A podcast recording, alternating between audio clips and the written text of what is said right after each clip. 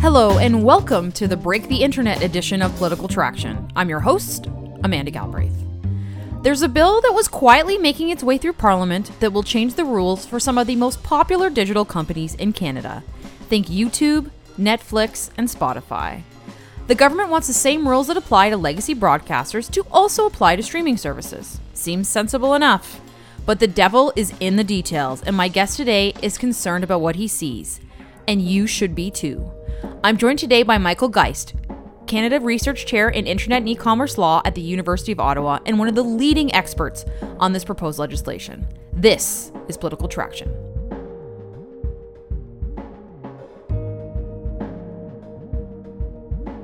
Okay, thank you so much for joining me on the podcast today, Michael. Um, I've been sort of following this story remotely, but it, it, it pretty much kind of exploded into the headlines in the last week um, you know, due to an amendment, uh, or rather like the removal of a clause and then some amendments that's kind of some at, at committee. So I would love for you to just, you know, for all of us listeners who kind of pay attention to this stuff, but maybe aren't into the thick of it as you are as an expert, could you maybe just like s- step back and just kind of explain what happened? I know that the liberals had introduced Bill C10. The initial purpose was to regulate sort of Netflix, major streaming stuff, take them into their, and then all of a sudden there was a clause to exempt your folks like me who have you know like a couple hundred followers on instagram and all of a sudden that clause is exempt and everyone is sort of losing their minds. So maybe take us behind the scenes a little bit and what's happened in the last week and why all of a sudden this story's exploded onto the headlines. Yeah sure. No and, and you're right. I mean i think it starts with a piece of legislation that you know i think there's reason debate about bill c10 and its approach.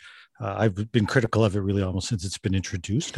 I think it raises some significant concerns, even leaving aside what we saw this week. But what we saw this week happens when the, you take an approach as this bill does that essentially says that well everything can be broadcasting. We're going to bring the entire internet into our existing broadcasting system which is effectively what c10 tries to do now. It tried to limit the scope to say what we really want to target are those large streaming services and so it started off by excluding all the user generated content saying that's not really what we're after here. So there were specific exceptions two of them.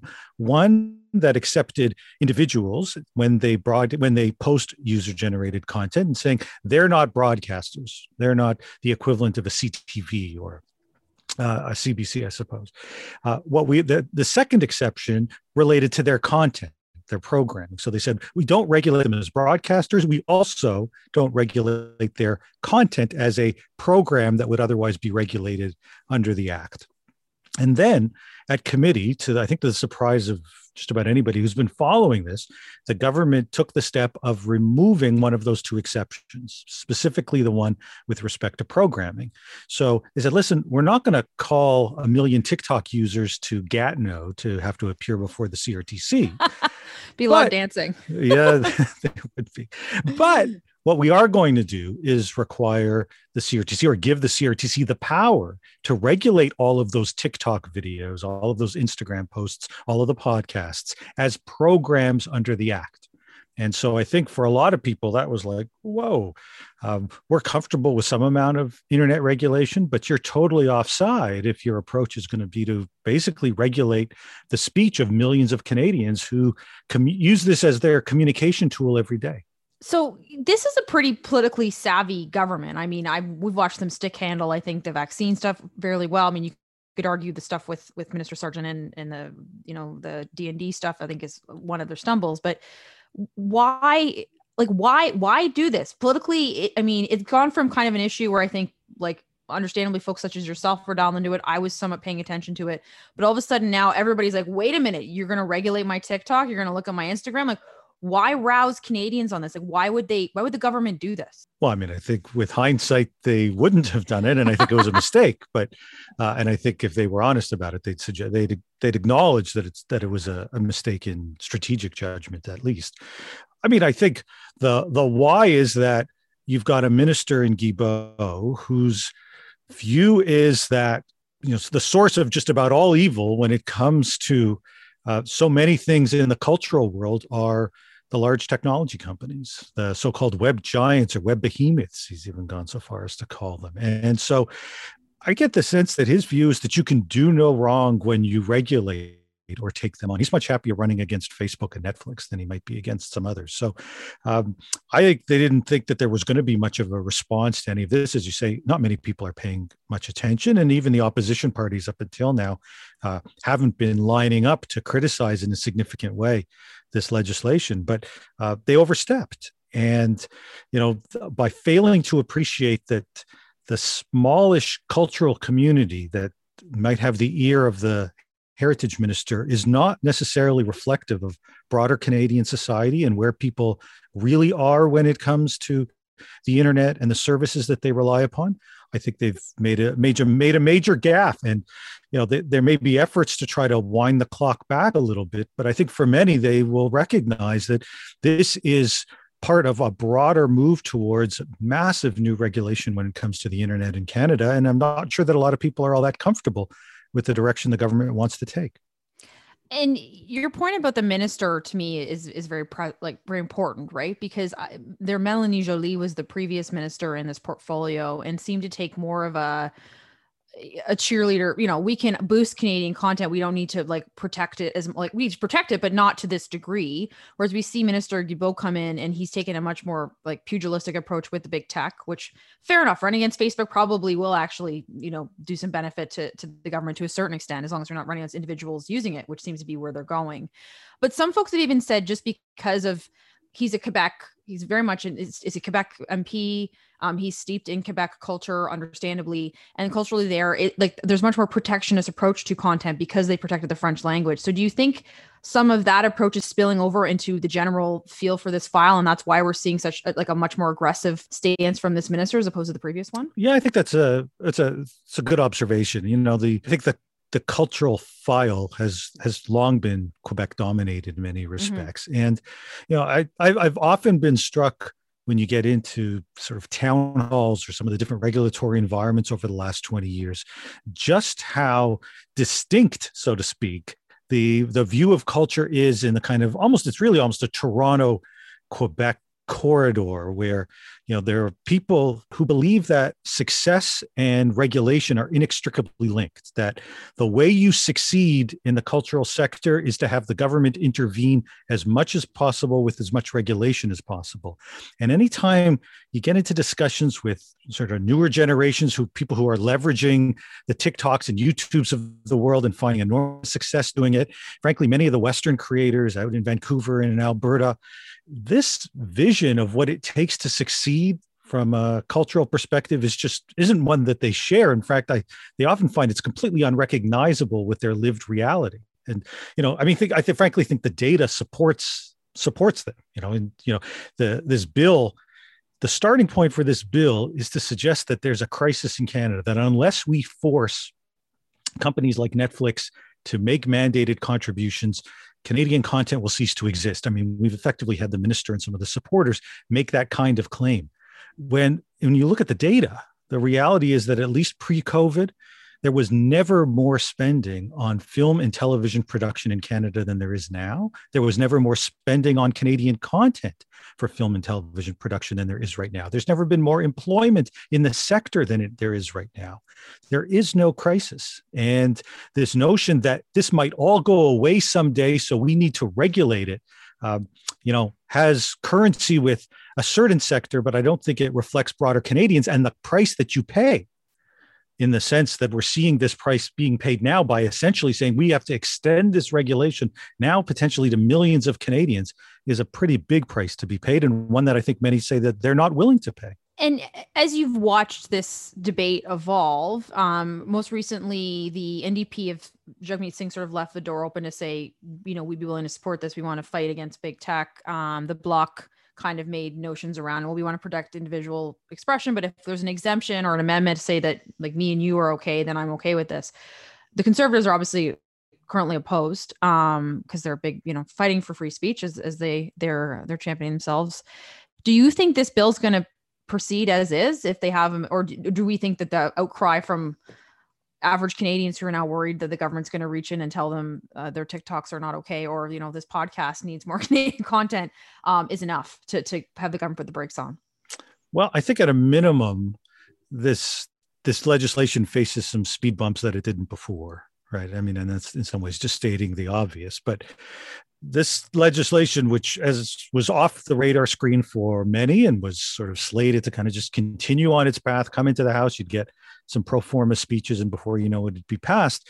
And I know that many people who were concerned with this legislation, even people, frankly, who are supportive of some of its intent, but we're of the view that when you're dealing with foundational legislation dealing with broadcast that quite literally gets changed in this case every almost every 30 years yeah. it deserves a far more extensive review and thoughtful analysis than what we've seen to date i mean what we've seen so far at, at committee has been a bit of a clown show. And even the hearings leading up to this just didn't include so many of the stakeholders, so many of the expert opinions that this can't credibly be said to have been the kind of review that you'd want to see.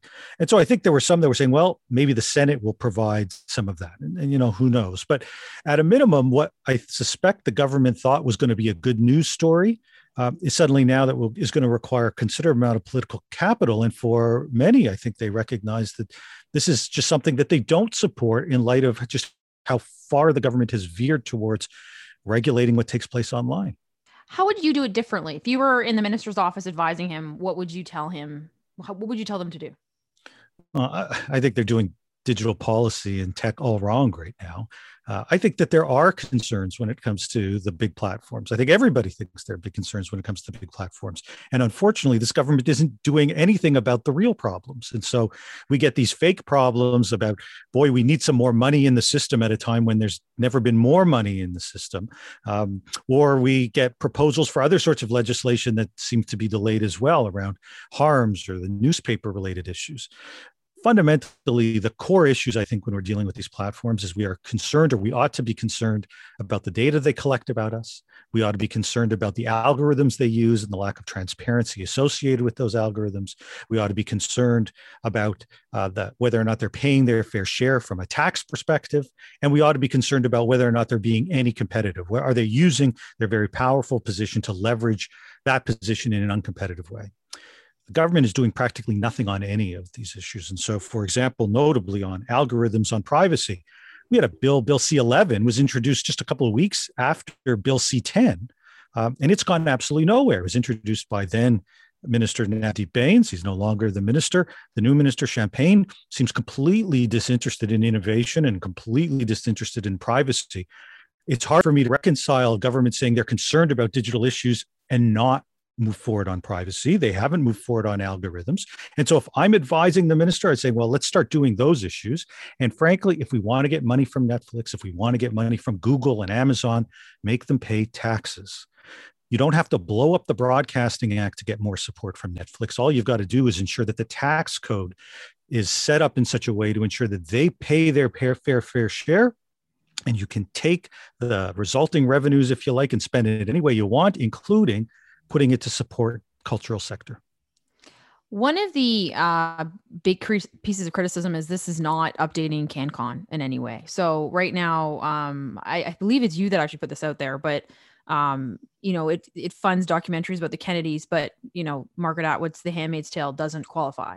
Um, do you expect I mean, I think up, I'm guessing updating CanCon would be like opening a massive can of worms in addition to regulating people's TikTok content.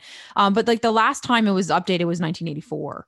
Do we expect, is it realistic to expect that? Or do you think that's just something that no governments want to deal with? Well, I guess I would say a couple of things. First, I think if you don't deal with it, then you're not really dealing with one of the core issues associated with all of this, right? There's this there's this fantasy that somehow the way you tell Canadian stories is tell the is tick the right boxes under our current CanCon system. At a time when, as you may know, I, I did an online quiz that put out 20 different productions and asked people to guess whether or not they was Canadian or not. And it's pretty tough to do very well because what you find is that there's this wide array of content that you think is Canadian that isn't. Uh, you know, whether it's Trailer Park Boys produced by uh, Netflix or Kids in the Hall is being produced by Amazon or a whole range, or even uh, Jusqu'au déclin, the the Quebec-based film that Netflix actually paid for that's got all Canadians involved. None of that counts as Canadian because our rules also say that if you're the ultimate owner and you're not Canadian, then it actually can't be Canadian. Uh, so we've excluded a whole bunch of stuff that actually does search or feel like telling a Canadian story. And at the same time, we've got all sorts of stuff where Toronto looks a lot like New York. And so it's a generic cop drama or courtroom drama. And suddenly it ticks the right boxes. Or even worse, you get programs that come in under what are known as co-production deals with other countries. And the amount of canadian content there canadian involvement can be tiny and yet because we've got this treaty it qualifies as canadian as well. So this system is simply broken. It doesn't tell canadian stories. It's been a bit of a third rail so far for governments to want to deal with. I have it on reasonably good authority that the government is planning to put forward an amendment that does touch a little bit on this CanCon issue, but it actually continues to highlight some of the real challenges of not drilling down into it. They're going to include, in all likelihood, an amendment that speaks specifically to the kinds of things the CRTC should consider is CanCon. This is a way for them to deal with the issue of who owns the intellectual property. That sounds good in theory until you realize we've got a trade agreement that creates limitations on what you can do in this regard if you discriminate against certainly large US companies.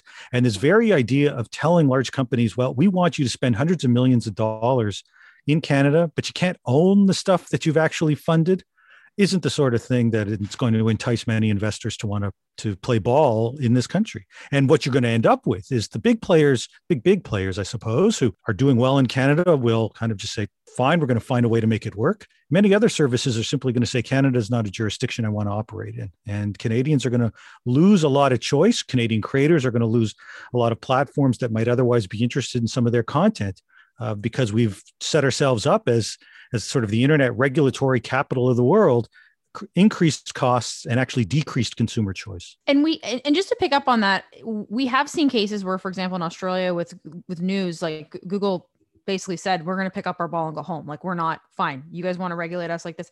If the government proceeds with this regulation, are we realistically in a place where the tick like TikToks or Snapchat, like these things could take could take a pass and say, you know what, this is too cumbersome for us? Or do you think that is just brinksmanship and that we're enough of a market they'd want to be here? Well, of course, there's elements of brinksmanship to be sure. I think, you know, I think players that are successful here, have a large presence, have already invested heavily in Canada, are going to be loath to leave the country. That said, I do think that the kind of investment that they have been making up until now gets put on hold uh, for a period of time until some of these issues sort sort themselves out. You know, the minister has made this frankly just absurd claim that this is all going to get sorted out within this year and that people are going to start seeing money almost immediately. Anyone who knows anything about CRTC processes, much less the prospect of appeals, knows that creators aren't going to see a dime coming out of this legislation for at least five years. And so the the what will happen, I suspect, for many players is during this period of uncertainty, at a time when we don't know if it's going to pass, but let's say all this does pass, and then you kick it to the CRTC, and then you get all these hearings, then you get appeals, then the CRTC has does rehearings. There are going to be many that say, well, if we don't know if our investments are going to count for the purposes of your new regulation, we're going to put some of those investments on hold because we're not double paying. We're not investing and then having to invest even more because you decided that what we invested in in the first place doesn't count. So I think those players start putting on hold potentially some of their investments. Like as you described that CRTC process, I think it's important for listeners to understand. Yes, this is a bill, but in fact, it doesn't contain the specifics of how this would be regulated, right? They're actually literally going to kick it to the CRTC to then flesh all of this out. So we we are debating like the principles of it, but the actual like in theory, like this is already problematic to me. I mean, honestly, it sounds like a mess. Like if I can just be blunt, it sounds like a mess. But the idea that then we're going to be into a five year process of them figuring out how to regulate this, like they'll probably be lapped by the time. Like, will the industry even look anything like it by the time they get through the regulations with CRTC, or is it like can they even keep up with this? You know, the the amount of uncertainty that this government that his minister is putting into the sector is, is frankly astonishing. They put forward a bill in which so many of the hard choices were said to be forthcoming in a directive in a policy directive coming from the government and they didn't release that and you had committee saying hold on a second how are we going to how are we supposed to pass a piece of legislation if you haven't actually given us the other half of the legislation that speaks specifically to some of the specifics and so Unusually, they co- they acquiesced and said, "Okay, here's the directive." You take a look at the directive. There's practically nothing there, and so what ultimately happens is there is a desire, I believe, for this minister to be able to have the proverbial mission accomplished moment to say, "Hey, we've regulated Netflix and it's all done, and CRTC, this is your problem now." And so the the lack of guidance, the lack of specificity around who this covers is is remarkable. And in fact, part of the the concern I've had really almost from the very beginning is that, and I say this with respect, the minister has frankly misled the public on some of these very issues. He told the House of Commons there are economic thresholds in the bill. There are no economic thresholds in the bill. He told the House of Commons this matches the way they approach the approach this issue in Europe. This doesn't match the way they approach this in Europe. He said news is excluded news isn't excluded. It's just the sheer number of claims that he's made that are inaccurate is, you know, is, is a pretty long list. And, you know, I think it's coming home to roost a little bit now that we've got this big concern around user generated content. And once again, he's making claims, nothing to see here, no worries. And yet, frankly, any expert that takes a look at this knows full well that the implications are that the government is regulating the speech of millions of Canadians. Okay, that is a big big thing to think on, and we'll have to leave it there. Thank you, uh, Michael. We're going to move really quickly to the rapid fire round, which uh, listeners, I briefed him on right before we started. So he has no idea what's coming at him. Um, so the first one is uh, Biden's address. Last, uh, as we record this, there, yeah, last night was the first joint address to Congress. Did you catch it? I didn't. I saw the Twitter discussion, and I, I think the fact I didn't dis- didn't catch it says everything you need to know about my view now of U.S. politics. I'm glad it's boring. I'm glad that I'm not paying attention to the nonsense that went on for four years. Yeah, I put it on and then proceeded to stay on my. I was like on social media the whole time. And the previous ones, I had been glued to them, right? Because you never know what Trump was mm. going to do. So I, I agree with you on that.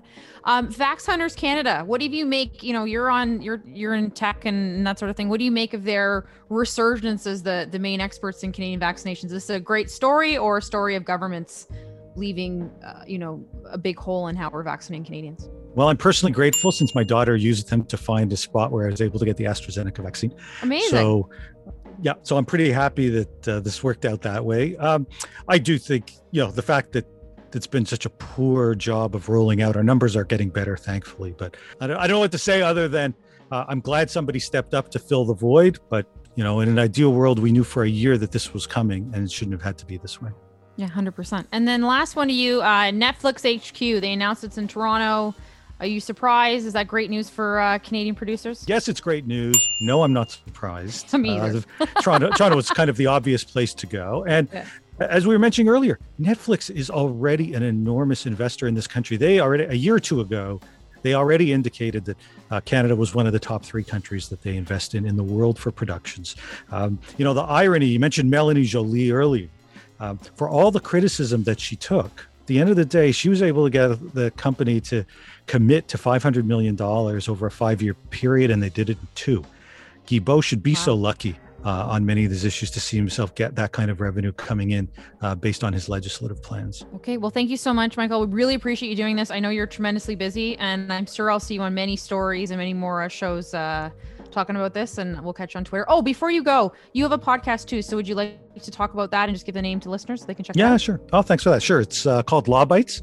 Uh, and it's a weekly podcast that uh, deals with uh, sort of all matters law and tech, particularly from a Canadian perspective.